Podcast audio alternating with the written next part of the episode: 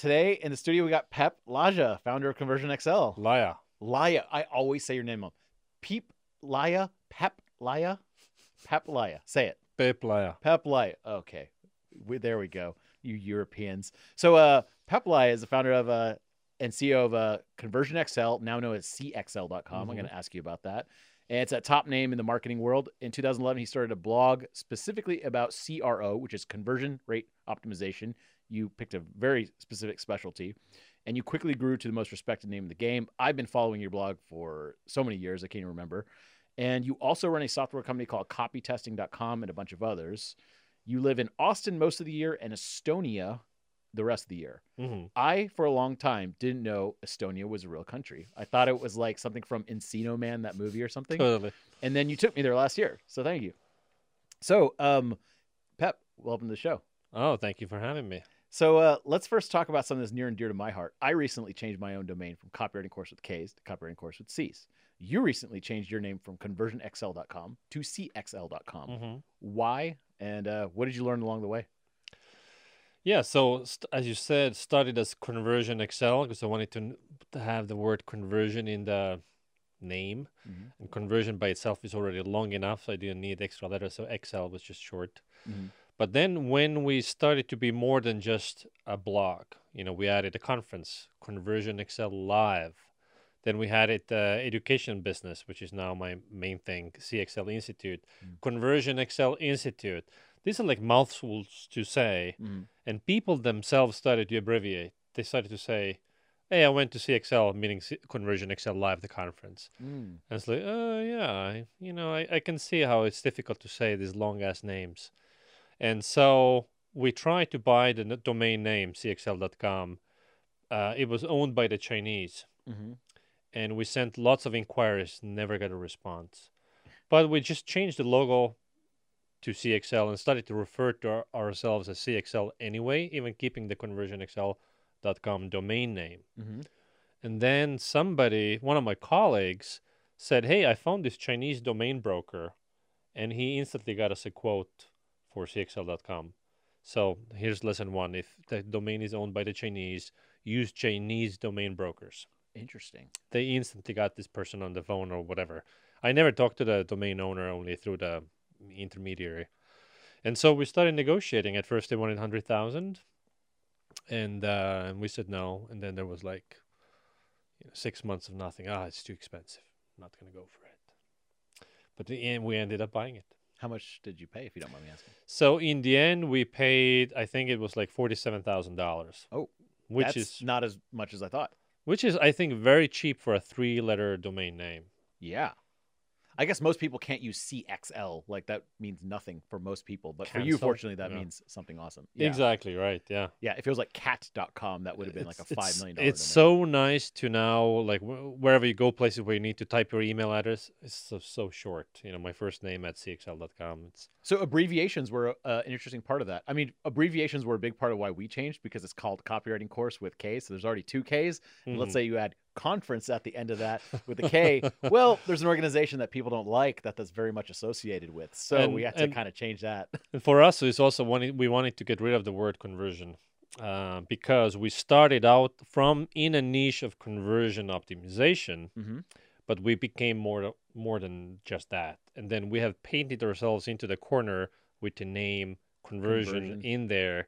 So now we have also, you know, in C- at CXL Institute, we do all kinds of data-driven marketing stuff. So when you're coming out of your small, smaller niche into a bigger niche, you know, I don't know. I, I'm kind of torn on the domain name change stuff and the name changes. I've been part of a bunch of different domain name changes over the years, and honestly, I don't think anyone cares. Like Brian, Brian, uh, uh, Brian Harris had VideoFruit.com. but he changed it. He and then he changed it. But I personally liked Video Fruit. It had like a ring to it. I know he was always like, "Well, let's talk about video," because I was really talking about video. And I was like, "I Mhm. know, but like somehow I don't care." So I, I don't know if it matters as much. I, I never know. I can't tell. Well, you can't be if you're like lightfixtures.com and you sell plants. It's weird, you know. But what about like Amazon.com? Well, it's That doesn't mean anything. Well, that's that's the main point. The name that doesn't mean anything is the best kind of name for a brand. Well, I mean, there's like a Shakespeare quote, like a rose by any other name would be just as sweet. If it's still a rose, but it's called a a, a bose or or chose or something like that, would Mhm. be as awesome? Well, if you want to change, I think the brand perception of what you're about, but your name is kind of literal. Mhm. Like we're about vacuum cleaners, but we also sell TVs. You know, it's vacuumcleaners.com. You don't go buy a TV from there. You know. yeah, my name domain is hella literal. Copywriting course. Explains well, once you right once you thing. get into you know something else, then might be a problem for you. Yeah. so um, I did a little spying on Ahrefs. Shout out Tim Soulo. Um, it looks like it took you about a year to get back to the organic traffic levels um, for CXL.com. Uh, actually, it wasn't that long. It was more like a quarter or four months um, before we were already uh, beating the organic rankings before the domain name changed. And we also strategically chose a really good month to change, make the switch, Uh-huh. December. Because in, in marketing sites, like in e-commerce, maybe December is great. For B2B marketing education, December is when we always see traffic tank. You know, after Mm. December 15th, nobody gives a shit about optimizing anything. You know, they just want presents and whatever. So it's a low traffic month for us always. Mhm. So the biggest drop in traffic was in December. And so in business wise, we, we didn't really take a hit. And you changed the domain, and all of the everything just started coming back naturally. Pretty much so, yeah. Ours did not go like that. Hmm. Yeah, it was interesting. We we thought that there was kind of like the because you can't totally control it, but uh, there there was the easy way, which is like we just change over, everything comes back, and then there's the hard way, which is change over, everything does not come back, and you have to rebuild it. So it, it's Well, somewhere we, in the we had like consultants and like there was a you know strategic piece and like the SEO people were working on shit under the hood that I was not involved with. So Uh-huh. we were not just 301ing everything over. There was more to it. Oh, interesting. Okay. Um, does the name change change morale, or do customers care? Like, does does anyone care but you? Uh, I don't think nobody, people really didn't care about the name change. And, you know, there are still like the old fans who still refer to us as Conversion XL. I mean, I'm, I'm sure like people at Moz still get called SEO Moz and, you know, yeah, I still call you Conversion XL.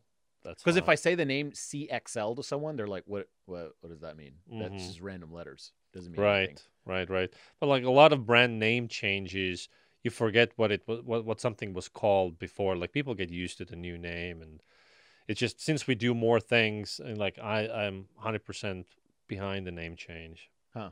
I remember even going with like the Sumo.com name change and stuff like that. I was like, yeah, it's like a fun story for like a week, and then you're like, whatever. Okay, is the product good or not? I don't know. Yeah. Yeah.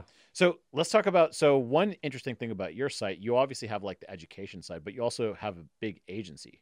Correct. Yes. In in fact, this year, uh, this is a secret, by the way. Uh, we're spinning off the agency just between you and me. You and me and whoever's watching. Nice. Okay. Nobody's watching anyway. Uh, so we're we're spinning it off uh, end of this year under its own separate brand name, and so CXL Institute, which is the educational business, it will just become CXL, and CXL will be an e-learning company.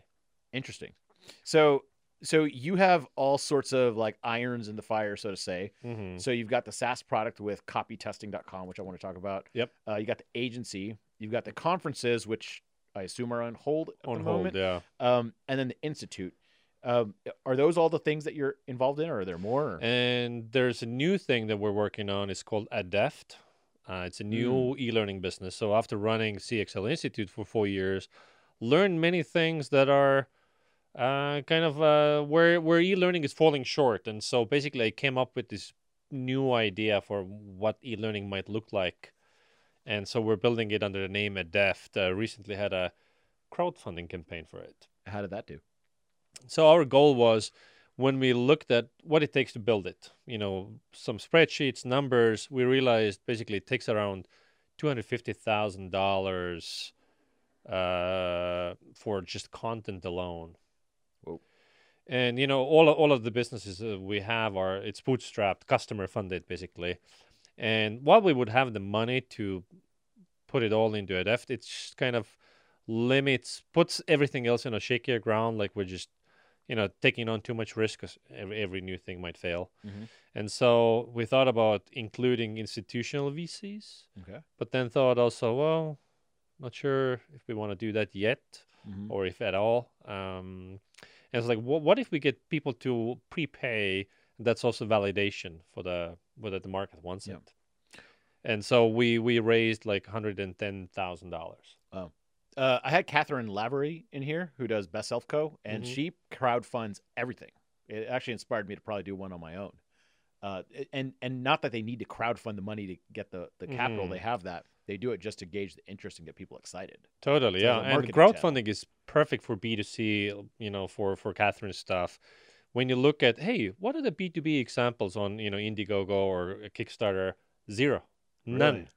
N- So also our crowdfunding campaign was into our own email list. We we didn't, you know, my Twitter following and LinkedIn, like my social and our email list. We didn't even try to go to an actual portal.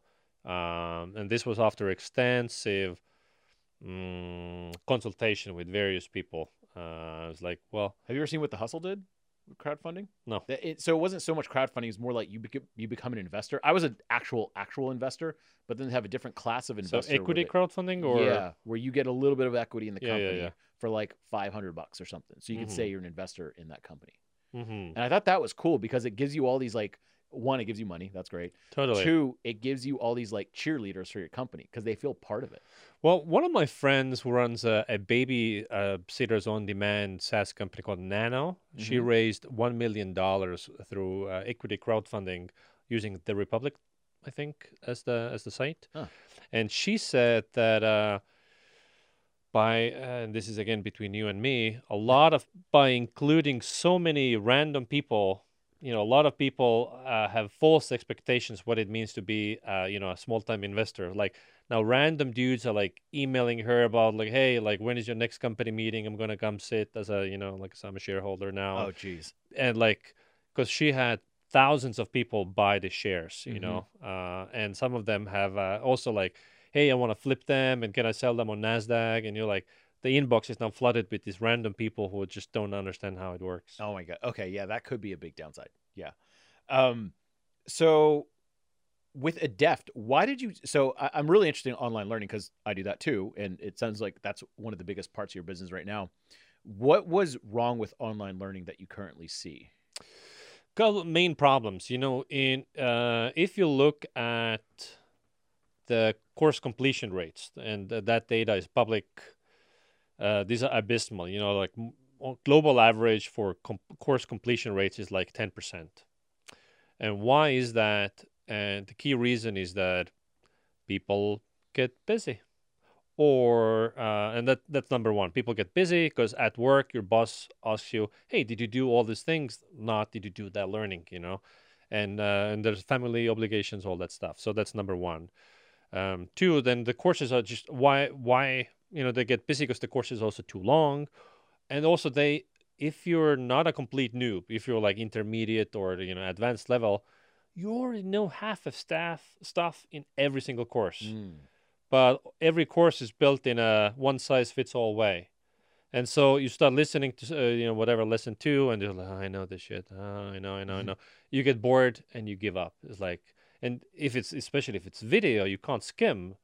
In a text, you can see like, oh, this bit is interesting. I haven't read this one, but in video, Mhm. it's very hard to do. Mm-hmm. Um, so so those are some of the, some of the things. Uh, so the one size fits all things. People get busy. Another thing, when we learned doing our own user research, what prompts people to take a course to begin with? You know, at CXL Mhm. Institute, we have 50 plus courses, adding new ones every single month. So there's a lot to choose from. So how do you choose which course to take and what do you start? And it's almost always uh, related to task at hand. I was tasked at uh, work by my boss to build a landing page, or I chose to build a landing page, and like, what? How do you make a, a good landing page? You know, like how do or how do I write good copy? So, any, anyways, there's a there's a task at hand, th- Mm. and they're not sure what's the best way to go about it, and they, I'll go find a course. You know, also Mm. the googling shit. There's an interesting McKinsey study out there that people spend almost 10 hours a week googling how to do their job you know so imagine like one week out of a month people just don't know how to do the job so putting all those things together it's like okay if i know all these things what might a different kind of e-learning thing look like and also the task at hand thing is important because people when they have a task, let's say related to Google Analytics, it's not that oh I want to learn all of the Google Analytics. Mhm. They want to know how to do this one thing. How do I set up event tracking in GA through GTM? Something like this. Mhm. Very specific. And then they're done. But now it's oh, it's a seven-hour Google Analytics course. Like where the hell is this one thing? You know, I know maybe all the rest already. It's on YouTube probably. and like, but also like it's you know YouTube videos is also there's a seven-minute intro and you know and all that BS. Yeah. I- I, think about this a lot because I remember we all started out kind of making courses back when like a course online was kind of like a weird idea. Mhm. Like selling videos was like kind of a new thing. Video distribution kind of Totally. YouTube kind of was cat videos that were three minutes long. Like there, Mhm. there was nothing else on there. yeah, That whole ecosystem hadn't been uh, developed. totally. Um, also, people were selling uh, PDFs. That was super common, and you're For really sure. happy to get a PDF now and be like, "What? What is this?" Totally, yeah. yeah. I mean, expensive ClickBank garbage. products were like selling PDFs. Yeah. Yeah. And so I think online learning has morphed. I think it originally started with like kind of like in person learning. I think Mhm. it went to books then. You know, you could buy a book and get it and read it at home. Uh, then on tape, remember back in the Earl Nightingale days, Oh, like yeah. learning on tape was a big deal. Uh, then through PDFs, articles uh, on the, the internet. Then Mhm. a video started coming along. That was kind of a new way. as tech got more you, you download a. .mov or whatever, Oh yeah, or mhm, a .mpeg.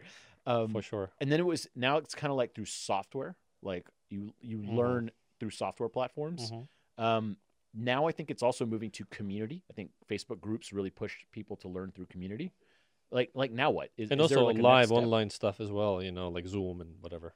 yeah uh, yeah that's true live stuff so is is, is that what Adeft is it's just putting all that stuff together or No, it's actually it's it's it's um it's catering to a very specific use case.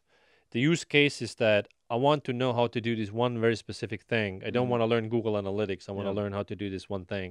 is that like lynda.com Mm, Lynda is still well, LinkedIn Learning now is still like one hour courses for the most part, mm. and it's all very superficial, basic introduction to level everything they have.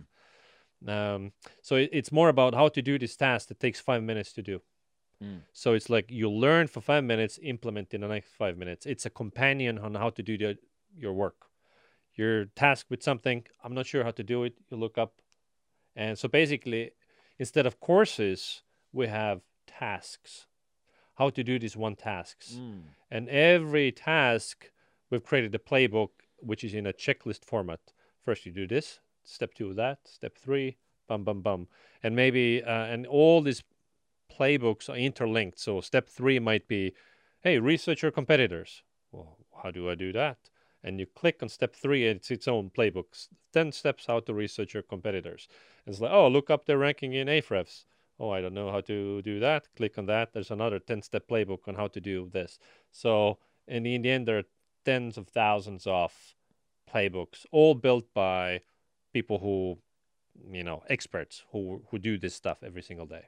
so that's that's interesting so one of the things i always tell people is it's like i don't think course completion rates are actually that important and the reason is because if there's a seven hour course on how to like add a tracking tag on google that's kind of just like a five minute youtube video or a short like wikihow tutorial right so what you're doing is taking instead of like taking those seven hours of things is truncating it into Well, I mean, there is if you're a complete noob to something, you know, like taking uh how to think like an analyst and all that stuff is, is it's important. You should know that.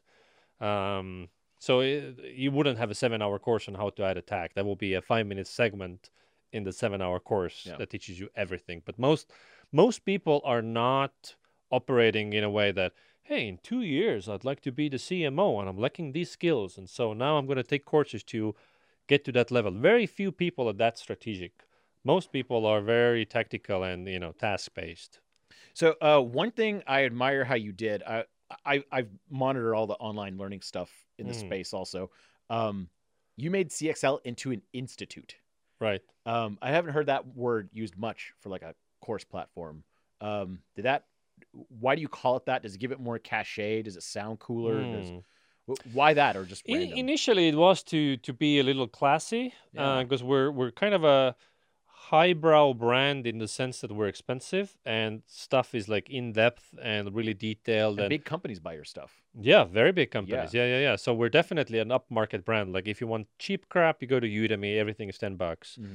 and uh, so we're not competing on price we're competing on being the best Mhm. uh, and so also like the way we hire instructors is like hey who is the best in the world at and then we you know build a short list and then uh, try to get somebody to teach a course so we're we're expensive let's say upmarket brand that's the desired brand perception and the positioning we're going for and the institute just went with it i also i was considering other ways to call it and we even had like uh, basic uh, I think I was doing like Twitter polls and like uh, uh, doing Google consumer surveys and see like what are the connotations people have with this word or another.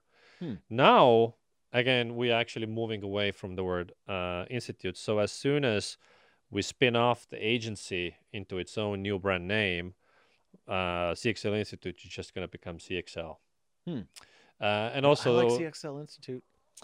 That's my opinion. That's well, maybe you're just a really past-oriented guy, you know? Yeah. I... Let's see. So, um, I want to have a podcast episode where we just roast each other. I think that'd be fun with you. I mean, I saw that roast with you and Noah did. Uh, Yeah. At the party. I just want to invite a guest, make fun of them the whole time, don't let them say anything, and then they leave. I think that's what I want to do next. That's some really interesting person, don't let them talk. So, uh, okay, so copy testing, something near and dear to my heart. I think I was I wasn't one of your first beta users, but I definitely one of your first paid users. Um, I yes, and you were one of this. my uh, yeah people I interviewed before we even built. It. And I even asked to invest in it after I used it. I was like, I like this. I want to be a part of it. But you're so popular, you don't need it. So what copytesting.com, um, I've used it. It's basically like user testing for a landing page. So you take a landing page, highlight areas you want people to check stuff out on, and the, the crowd that you select goes and answers the questions that you have. Yeah. right? So the way the framing that I think is most accurate is is uh, audience research. So it's not user testing in the sense that we're not uh, evaluating usability or how to use anything. It's how your messaging lands on people and what is the effect that your messaging, your copy has on those people.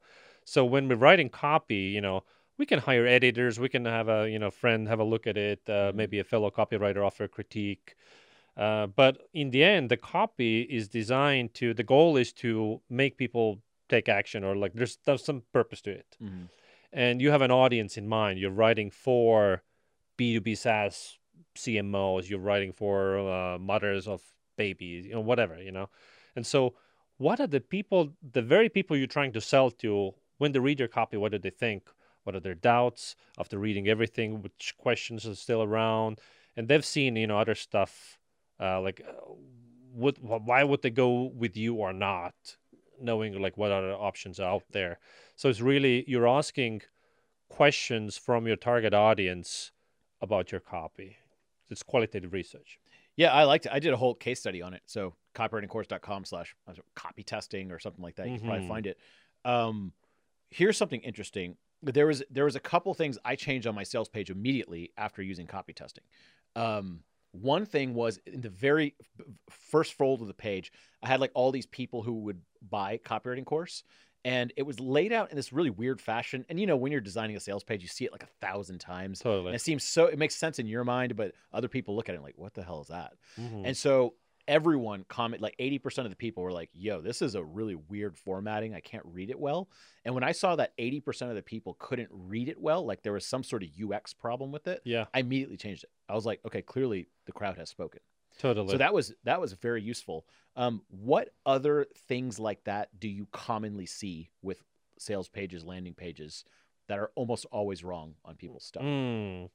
So our fastest growing um, target audience is is uh, B2B SaaS companies. So that's Mhm. like we're getting the most traction with them, especially now that we're delivering B2B audiences. You know, like you're selling to product people, we can deliver product people. Mhm. And so with B2B SaaS products, what you often see is these big words that mean nothing at all. Buzzwords. Kind of, Ugh. yeah. So it's like, oh, when sales and marketing meet, magic happens.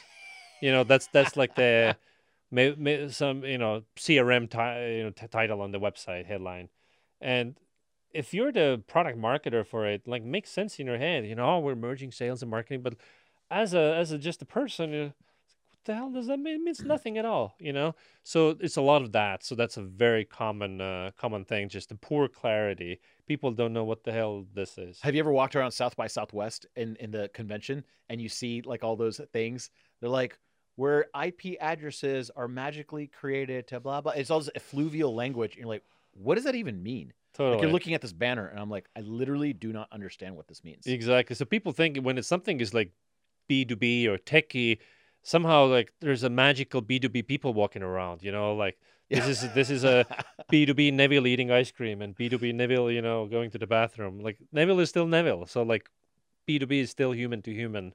Neville eating ice cream is uh, consume dairy products in an efficient manner with an outsourced chain. Like they would say Well- something like that instead of like eating ice cream. Yeah. Okay. So just commonly like big ass buzzwords. Um, anything else that you notice that's pretty common? Let's see. Um Is it, is it mainly like UX stuff or just like the copy? It's uh, and it's a lot. It's copy related mostly. Like, so, of course, if something is unreadable, you know, for maybe it's too small or poor color choices, Mhm. that also comes out. But it's also a lot of, I don't care about this. So you know, let's Mm. say you're trying to sell to somebody. In your mind, you have like seven good arguments why somebody should buy that stuff, Yeah. and then you lay it out there, and and then then you know we ask people to also rate how much do you care about this argument made here on a five point scale and it's a lot of this don't care about Don't this care. so especially if you have a long sales page and um, you know have a, you have a lot of content you know, a lot of messages you want to you know All the content has to earn its pixels, right? Kind of yeah yeah like pe- most people skim you know they're not really like Yeah. going and as soon as it says something like something that doesn't really like oh yeah that's a problem i have then they're like their eyes glaze over and so whenever we do consulting or office hours and someone asks me to look at a page, I do what I call the caveman voice, where I look, you know, the Geico caveman, that stupid looking caveman, who's like, like that. I look at the page and I just skim. I'm like, Ugh, boring, stupid. I don't care. And then like stuff that's good stands out, and I'm like, okay, pass. Um, but that's how I look at stuff, and I think that's how most people read pages. Totally Like, I don't go to some B2B SaaS company and like pay attention to every word they write. I don't care about them. Totally. And then, I mean, people have different savviness level. So if you're a savvy, let's say I, I need a new uh, mm, CRM software, you Mhm. know, like I would be a category connoisseur. I have used so many CRMs. I know exactly what I want. I want, you know, these integrations. So I go to the page where I'm looking for specific things. Um, and so I am, you know, I'm not going to be interested in the brand talk at all. I'm like very, uh, let's say, transactional. Okay, know. so you have an agency. You're a cold-hearted European, and so you're all about the data. that was kind of a roast joke. wasn't that funny? I guess. But then, uh, so what about the the UX? How much time do y'all spend on UX design? I thought for you, like you'd probably have some insights because I know in the past y'all have done these crazy eye tracking studies and everything. Mhm. Yeah. So UX design, how important is that in your world? So in a nutshell, I mean, it needs to be, it needs to be good enough, but beyond that point, it matters less and less. Hmm, So it, the way I see it is, uh, I mean, obviously, if there are usability issues that you know, uh, that that needs to be solved. But in terms of design, how good something looks, I mean, these days, I think the average standard for it's pretty. Uh, most stuff that you ship are looking pretty good. You have pretty good, you know, templates. Uh, anybody can loo- look decently good enough, uh, and so going from zero to eighty percent and from uh, eighty percent to ninety percent takes the same amount of effort. So then you start questioning the ROI and like Hmm. if I take my design to 80%, like how like it takes so much more resources to go to 90% and and beyond. Is that worth it? And it likely is not. You know, and if you look at the top grossing online destinations, Amazon, eBay, Amazon, all this. you know, like There's no design. yeah, just it's it's just it's good enough or even worse. Yeah. Uh, and so you know, obviously, if your brand is all about design, you need to look the part. Mm. You know, like Apple maybe, Mm. but also you know apple is is is erring on the other side where so at my conference cxl live i had uh, the conversion optimization people from apple Mhm. And I asked, what kind of experiments do you run uh, on the Apple website? It's like, well, we're not allowed to experiment with mu- with much. It's like, it's like the design leaders decided this is what it's going to be, and there's no opt- experimentation. You know, like you Yeah. can't really play with it. I mean, so that brings me up to kind of like analytics and stuff. Um, because I know you deal a lot with data, data analytics, all that stuff. Do you sometimes feel yourself chasing analytics and it goes down the wrong path? Let me give you an example. Eric from Beardbrand was in here hmm and he was talking. They have a, a millions of subscribers on their YouTube channels. And he was like, if we chase the analytics, and I really liked that word, what would happen is our YouTube channel would just be of people getting haircuts because that's what brings in the numbers. Oh yeah. But ultimately, those people generally don't buy a lot of stuff. So we have to do other Mhm. videos that get less but generate revenue. Totally. I do you think mean, you that? need to bring the experience filter to know what's important. You know, and with qualitative research, that's especially true. So every time I ask like my audience like questions about what what do they what do they want or not want and so on, I discard most of the feedback based on yeah, you know, you think you want that, but no, um, or you're not ready to pay for it, or you think you know, I think you know, so so you need a strong filter, and I think you can gain that filter only through experience uh, to know what really matters as a. Um, and also, I think you in, you you develop a stronger gut feel as your experience grows. So there's still you know you know Hippo, you know m- most important person's opinion. Um, I think Hippo has its uh, as its place because Hippo What is Hippo again? highest paid person's opinion. Oh, So Never heard th- in in optimization world, it's also always like oh like the data says this, but like Hippo is just you know like which is referred to the CEO or whoever they said decision maker that you know they shoot shoot the idea down and they want their own that's hilarious. pet idea, you know. And so I think it's I used to really like make fun of hippos, uh idiots, like the data is the king. But now, having more experience under my own belt, I'm like regularly like filtering the data. It's like, yeah, yeah, yeah, but you know, and I have an understanding of the customer, the the competitive land landscape, and I have also a product vision where we want to go and and how we fit in and you know the differentiation and all that stuff so i, I think there's there's merit to having uh, a synthesis of, of data and and your gut feeling basically Interesting. Uh, I have a quick hippo story. I, one, I love that term. I've never heard it. That's awesome. Hippo. When in college, I got my first contract with a big company to do SEO for them, and I also ended up running their uh, Google AdWords also. And I did a thing where overnight I saved them roughly $250000 or three hundred thousand dollars a year. They were doing AdWords for the term business, just business. oh Yeah, and they were they were doing events and such, and uh, there was a zero percent conversion and a hundred percent bounce rate on that keyword. And I was like, I'm going to turn that off, and you just saved two hundred fifty ish thousand dollars because you got no leads from that at all. And the guy came, he was like, "What did you do? Where where did all our traffic go?" I'm like, "You're welcome that Yeah. you're saving all this money." He's like, "My boss is gonna have my ass," and that's when I realized because I never worked for a big company before, that the guy who employed me has to go into a, a weekly meeting and show a slide that's going a chart that's going up and to the right totally to his boss. So traffic. So I remember, so I got in this argument with him about like, well, I'm saving you so much money. This is good. And he just wanted that traffic back. And I realized he just needs to show traffic is going up. So I bought them some dumb keyword for like two cents a click, like Totally. some random, and they were just happy with like that stat. And I was like, that was a real educational experience on how a big company yeah works. so that, that's that's an example where where this is stupid hippo you know like i duly truly believe in dictatorships uh, but if you have a benevolent dictator you Mhm. know not a tyrant. Because you get get so much uh, you know done efficiently. Mhm. and in the- in the same vein you know like data versus opinion if the the guy with opinions is not experienced is just as stupid conspiracy theories or whatever whatever then data should um, should prevail. So it's hard to find that um, find that balance i guess. Uh, i mean i used to be all about data but i stopped being a hands-on optimizer like three three years ago Mhm. you know like i'm more in the ceo role these days uh mm, and uh, i haven't done any consulting four years or something Oh, I still do it every Tuesday just to keep sharp. I like it. good for you Yeah, it's fun. i if i don't have to talk to any consulting client ever again, I won't miss it.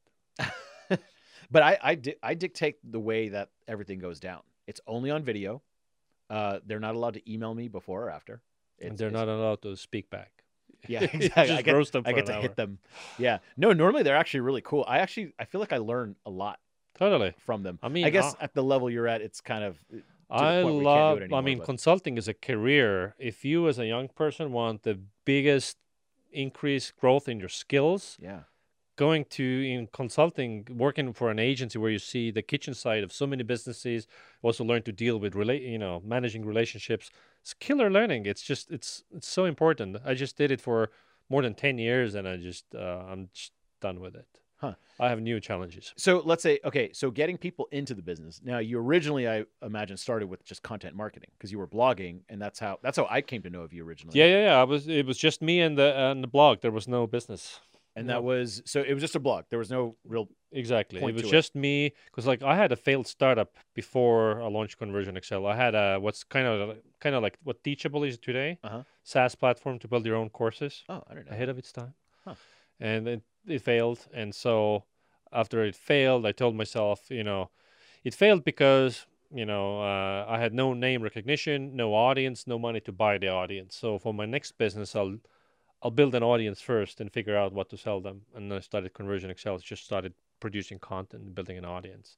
So and- and, and so all your business just started coming from that. Exactly right. Is that how you would start it today? Um, yeah, so today you wouldn't be able to rely on just blogging, especially because the way Google works, the backlinks. I mean, the old guard, the you know, uh, they have all the backlinks, and there's no way for you to ever outrank them. I think if you start a marketing blog today, it needs to be. I don't even know what needs to happen so you would get more backlinks than uh, you know HubSpot or you know Mhm. like it's just uphill battle. But uh, you can definitely then you know do all the other media available to you social media youtube podcasting you know so audience building i think would still be the way to go um, for for most businesses that don't have that much money Um, so with content marketing, here's one interesting thing I've had because obviously with copywriters, everyone's like, "Can you send me a copywriter?" But I always like, wait, wait, wait. Let's unpack what you just asked me. What you're really asking me is, can you, can I get you someone who's going to write content that gets you on the first page of Google? Hmm. That's what they're asking, right? Hmm. In my experience. But here's the thing: it's really hard to find that person that's good at all these things, especially the writing part. Um, have you ever seen a company that really crushes content marketing where the founder was not good at it? So, for example, there's like AppSumo, but Noah was good at making content far Mhm. before AppSumo. Uh, the Hustle, Sam's really good at making content. HubSpot, Dharmesh was really good at making content. Uh, so they crush content marketing because the founders were good at it. Do you know any examples where the founders or original cast of crew was not good at it and then just killed it? Because I kind of struggle to think of any. Uh, nothing immediately pops into my head like intercom also the founders were They were good. prolific writers about product. Uh, same with drift like Basecamp, david Jason Fried was great. yeah yeah so these are i think these are like a ceos who get marketing and b you know are good writers. Uh, and i think you know if you're a founder you need to be kind of a good communicator because like the vision and all that Mhm. stuff you need to be creative and i think writing is just a, a, a channel for it Mm-hmm. uh, for sure yeah So, um, you have a concept that I heard on Ross Hudgens' podcast, Mhm. uh, who I also had in here. Um, you said a lot of content goes into the sea of sameness. right I don't know if you invented that word, but that's a good word. Um, did not invent unfortunately what what do you mean by the sea of sameness? Like, what happens? How do you avoid it? Well, let's say I'm starting a new uh, copywriting blog tomorrow. Mhm. So it's like, oh, you know, the obvious stuff is like, oh, I should write blog post on how to write a good subject line and how to write a good headline. It's been written to death. mm-hmm. There's literally nothing new to add to the conversation. You know, unless you're a true original thinker, which might be possible, but it's very hard to be a truly original thinker. There very few people around like that in the Mhm. world. Like I'm not one of them. Uh, so so you can't do that. So that but that's the first instinct. Uh, They go to Ahrefs or whatever SEMrush, look at the keyword volume. Oh, how to write a good headline. That's what people are searching for. Mhm. Let's write a blog post just like that. but nobody gives a shit because it's been written to death. You will never outrank who's already there, and all and all that stuff. So, the better way is to, I think today would be to innovate with the format, would be to innovate with, uh, like just do something that hasn't been done yet. Mhm. So uh, one example I like is guys uh, who have um, growth.design. Mhm. So they do basically these growth case studies where instead of a blog post, they have like basically it's kind of like a web web slide deck where you click next and then they do teardowns of how Uber got big or whatever case studies, growth case studies. And you click through and there's animations and it's like custom designs and like serious effort goes in there. Uh, you know, I think he on Twitter the guy told me like 40 hours goes into like one producing one or something. However, if you look at their you know backlink profile, they are earning all the backlinks because it stands out. Mm. And if content is hard to produce, that is your moat. Because most people out there will are not ready to put in that kind of work and resource. Mhm. Um, and there are other examples like this where you come in with with content that others haven't seen before. You earn all the backlinks, and once you have enough backlinks, now you can start writing about how to write a good subject line because you can actually compete in the Google rankings with with your newly gained backlinks. Hmm. One interesting thing was whenever we changed the domain about a month ish ago, we lost Mhm. a lot of our SEO rankings, right? So we lost a lot of email signups, but the funny thing was our revenue wasn't really impacted at all. So a lot of the people coming for SEO were coming for some of those beginner articles Oh yeah, and some of the like uh, insert copywriting examples, like those types of things. totally. Those people, those definitely got links. So we liked that part. It turns out like the customer acquisition of it was not that good though on on some of those. I mean, I things. s- have seen it time and again for CXL blog, and you know we do pretty well. We, we're like I think two hundred fifty thousand a month uh, uh, traffic wise, and um, you know a lot of it is this top of the funnel, you know how to do X Y Z content, and I've seen many of my own CRO and content people uh, on my staff over the years. And the first instinct for any marketer that comes on is like, oh yeah, let's put a call to action in one of those blog posts and send them to this page where they can then buy shit. You know, Mhm. especially like our agency retainers are like starting from 15k a month, so like minimum contracts like 120,000 dollars. Mhm. How to write a good headline, the click through to 120,000 dollar commitment doesn't happen. You know, the world Yeah. is the world does not work that way. So uh, most of the um, top of the funnel basic intro level content brings you traffic because most people are beginners. Uh, but those are the people who are not in charge of budgets. Yeah, Ross Ross Hudgens once again talked about that with his tiny little YouTube channel, which is great. That's such a good YouTube channel, but has like under 3k subscribers. Mhm. And he's just like, we were going to go down the road of like best ways to improve your SEO in 2020. The problem is those people don't drop $300,000 a month on his agency, Totally. right? So the the the director of L'Oreal is not looking up like those types of things. Exactly generally. right. Exactly right. So there's less competition, uh, also in the let's say advanced level content. So or you know, I don't know what the top five problems are for the L'Oreal CMO, but if you can create a YouTube channel to catering, you know, you know, do cosmetics, perfume company CMOs, I'm sure you'll make way more money than any beginner level content. Yeah. Um, that's a good point. So, have you all started focusing more on social, YouTube, Instagram, or anything like that with some of your content, or not really? So I mean, we we have we have our channels and we have a uh, company Instagram handle and all that stuff, but it's it's not really doing anything business wise. And and my thinking of social media right now is that if you have the brand handle, this is like the old school press releases. This is company announcements.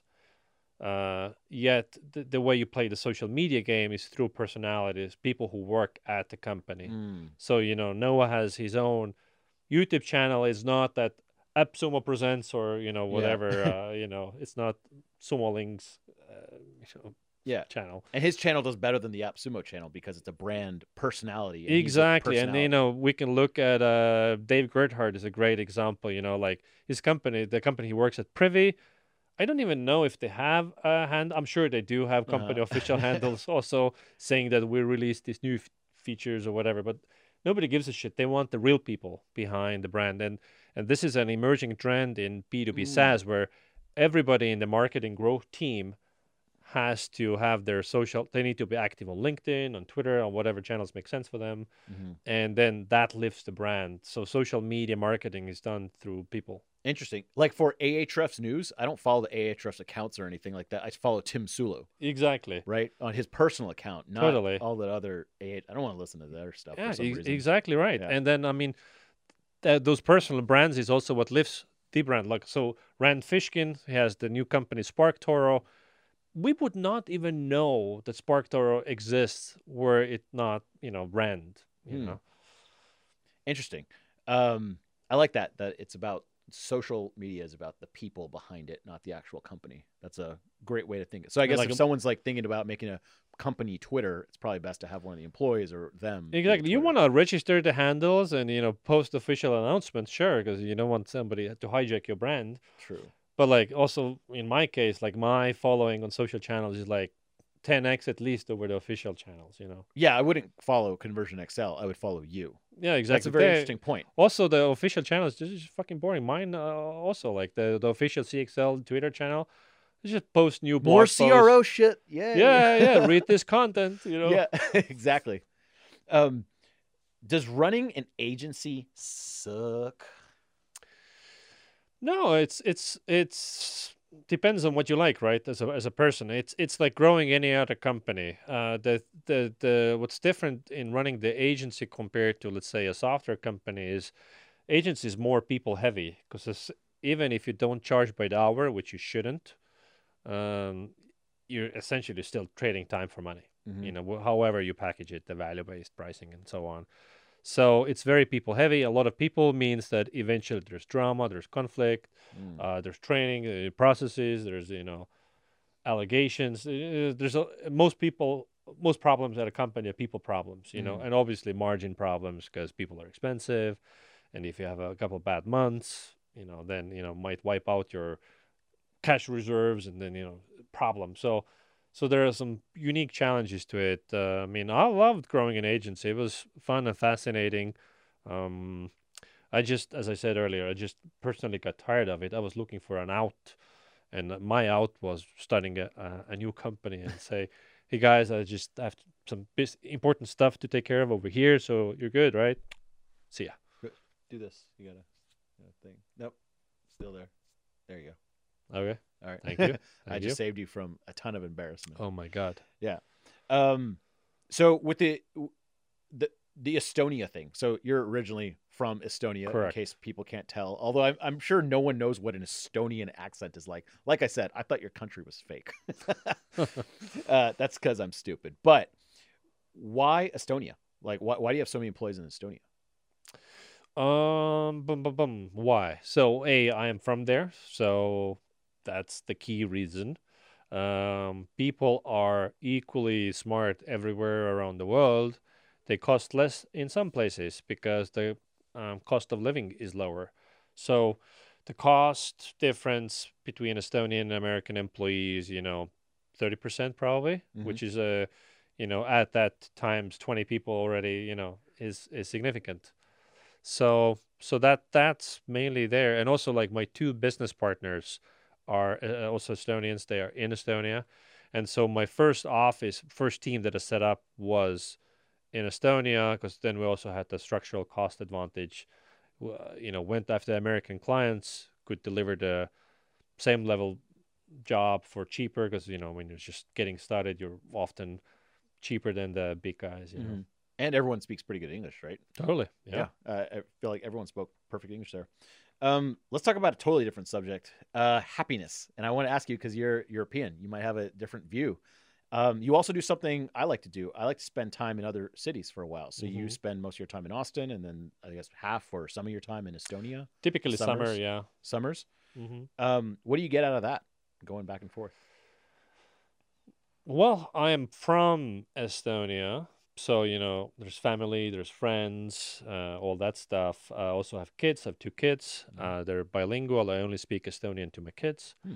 and uh, and so it's also important that the um, we're raising them as you know you're from both places and you can't be from both places if you don't go there you know Mm. so every every summer of their life they've spent there um, this uh, f- uh, fall they also went to estonian schools Oh. uh, for one quarter because uh, in- you know in texas due to covid there was no in-person school and in estonia the the covid was you know very low Mhm. um, all so that that's the that's the key reason. So it's it has to do with my roots. Uh, also in estonia uh, i have a cabin in the woods. So i live in a log house in the forest of south estonia. So it's a contrast to the city life in austin. So i'm there breathing with the trees you know And and does that make you happy when you're there? totally and every summer it's the same thing. I could i, I feel like i'm totally fine being there tending to the trees and you know chopping logs and uh, i could also you know never go back to the tech and business. Um, of course I'm, I'm sure i'd get bored in no time uh, Yeah, but if you did I, I it all the feel like there's a there's a there's a frequency in the air you know? There it's a slower place and also calms down my my own brain and uh, after my summer retreat or pilgrimage as i call it i i go back to work then uh, i feel you know so much extra amp in me like i'm ready to go Do you feel a little bit out of the loop when you're out there? You're chopping a log and you don't have Wi-Fi. Do you feel like everyone's passing you by? Or... Uh, not passing by, but I do feel out of the loop. Uh, but also, it's like my level of caring also drops. So I know I'm out of the loop, Mm. but I don't care about it. so I do need to rely and trust other people more to do Mhm. their thing. And then it's been my experience that without me, the company is just doing fine, holding steady. So the the the value that I bring to the company, I am a starter. I'm a I'm a creative guy. I have so many ideas, and I'm like, screw it, let's do it. You know, the Branson style. So I bring a lot of that, and without me, that is like missing. Mhm. But like what's already there, they can maintain it and keep it steady, real good. What do you think the the purpose of life is to do? you know recently there was the day of all souls and so uh, i'm a i'm a big uh, mm, let's say traditions guy Mhm. so i put the photos of um, me and my wife we put the photos of our uh, ancestors out there for kids to see. And, Mm. and th- you know we're thinking about my mom and dad who are both past uh, grandparents. And and then i was thinking like my grandparents were just super hard workers. Like they lived a very you know long life. And until you know even in the late 80s like chipping away at the garden and like doing something.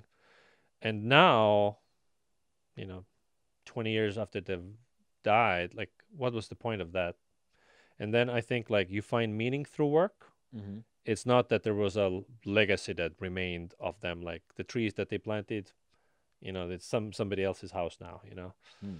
uh, so so I, I so i think um looking l- reflecting on that is like you need to be happy you need to do things that give you joy and you find meaning through work so now you know you and me um you know we're think about the maslow hierarchy of needs Mhm. you know uh, we don't have shelter and food and those issues you know like uh, maybe you do uh, I live in the studio. Yeah. and so so the way I think of myself, I'm I'm I'm only operating on the, on the tip of the pyramid, which is the self actualization. Mhm. Like that's the only concern I have for myself. I'm I'm like, I have everything I need. You know, I have a house, I have a you know a car, I have children, I have a lovely wife, I have a uh, best job in the world. I have everything. So it's all about like what what can what else can I achieve with my potential? So I'm working on things that are interesting for me, and I'm creating goals that are just made up just for the heck of it. Like decided to win at capitalism for whatever reason, Mhm. uh, and uh, Well, I also think you routinely put yourself back down on higher Maslow's hierarchy of needs. When you're out in the cabin, I imagine your danger level goes up. You No, have to not be a little bit more reliant on yourself. You have to chop wood. I mean, there is. I mean, it's not like a survival issue. I mean, I still have money and I can buy stuff. You know, Mhm. so um, so uh, it's just a, it's just it's still a conscious choice that I, I choose to chop the tree. I could pay a guy. You know. Yeah.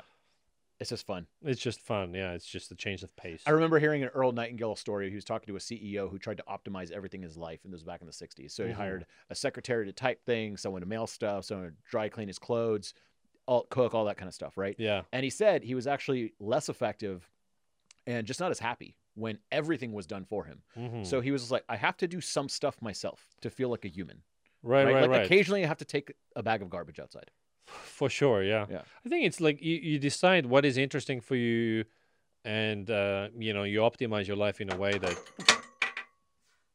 easy there. We'll leave that in. You optimize uh, you optimize your life in a way that you you do a minimal amount of shit that you don't want to do or you you're not good at, and like in my job as a CEO and a founder and like at CXL we're like some forty people. Mhm. Like most of the stuff that I work on, I truly enjoy some stuff is necessary evil that I don't enjoy. Like I, I don't enjoy spending too much time in spreadsheets, but like I have to. Mhm. Uh, and like any all the operation stuff that I have a head of operations, but still I'm involved operationally. I don't enjoy recruiting, but all the key hires I have to be involved. You know, um, so there there are things that I you have to do. Also managing people. I am not a great natural manager. I'm more like a mm, say a visionary let's go build it type of guy Mhm. but you know if you're you know a leader at a company you manage people you know it's, it's inevitable so you need to be i think you know like decently good at most things and like really great at some things you can't horribly suck at some things at, at at certain level you know Well, that's great advice. Uh, I think that's a great spot to end over here. Peep, thanks for being on the show. And if people want to follow you, sign up for your stuff, follow you, buy your stuff, where do they find you? uh linkedin and twitter you know follow me post every day Peep Laja Peep Laja. or P E E P L A J A. correct Yeah, that's a little confusing, especially for me. Awesome. Uh, CXL.com. cxl.com Copytesting.com. copytesting.com yeah Yeah, awesome. Uh, Peep, thanks for being on the show. Appreciate it. cheers Hey, it's Neville here. I want to tell you quickly about the copywriting course. Yeah, this is our paid product. So, what it is, is of course, it's a course about teaching you about email, copywriting, all that kind of stuff. Autoresponders, blog posts, content marketing, social media, all that kind of stuff is included, of course. But the thing that we've done that's really, really cool is we actually make it very, very interactive. In fact, more people come in for the community than the course alone. You can find a lot of free stuff online nowadays, but what you can't get is actual help from working professional copywriters with very proven track records. So let's say you have a blog post that you want to say, um, I want this to be the best blog post ever. How do I do it? Well, you're just sitting there in your room typing by yourself. Well, what do you do? So members of the copywriting course can go use our little tool to submit their blog posts, and it shows up on our little forum. Myself and other copywriters will go in there and give you feedback. A lot of times we'll rewrite entire sections. A lot of times we'll mock it up in a different way. A lot of times we'll give you feedback on what you should do, what you cannot do, some best practices, and ways to make it even better. Even people from our community will often just pitch in and be like, hey, I have a blog post like this and I did something like this and it worked really, really well. So you get feedback from a wide variety of people. And sometimes our opinions differ. Sometimes our opinions are the same. But the thing is, you get to write with a group of people. So you get a review group to write with instead of just writing in a silo by yourself. This means your content becomes much better. Also, let's say you have a sales page where you sell something. It could be an e commerce product, a digital product, whatever. What if you're like, hmm, it's converting at 1%. Can I get it to 5%? Well, how do you do that? Because see, you have seen that page so many times. You start like being inside the box. You don't know what is good on the page and what is bad on the page anymore. So you use our little tool, you upload it, and it goes into our members area. And then myself, other copywriters take a look at it, even the community. And we'll often rewrite whole parts again, maybe mock up some images that you can use, and then we'll make the page convert better. And then you can report back how it's doing, and then we can make it even better. So it's an iterative process you can keep going on. Some of our members have forum pages that are 10 plus pages long because they've just iterated so many times, and we keep helping and helping and helping them. Also, let's say that you do want to learn about how to make an autoresponder or something like that for your business. Well, we have whole sections and courses in there that you can learn from on your own time, and they're interactive, meaning you can post your questions or post your autoresponder, and we can help you in real time with it. Another thing about the members area live calls. That's right. Instead of just talking to a little black box on your computer, you actually get to talk to us on Zoom office hours. So every other week, every week sometimes, we actually have office hours where you can just join and ask a question and actually get us to review your copy on the spot. People use us to review copy, they get advice, they get general freelancing advice sometimes. A lot of business owners will say, Hey, I got this page and it sells a lot, but how can we make it sell more? And we go through it. Another common thing is people ask for pricing advice. They're like, hey, I've been selling this for $50 for a long time, but I want to increase the price. How do I do it? So we'll go through all those ways and we'll get input from other people on the call as well as other professional copywriters as well as myself. So I really do hope you join the copywriting course. I think it's a fantastic investment. We always try to make people 10x their money. That means if you spend money with us, we want to make sure that we give you advice and changes that result in about 10x your investment. That way, you're not really spending money, you're investing it in something. And that is our goal with everyone who joins. So hope you join the copywriting course and I will talk to you inside.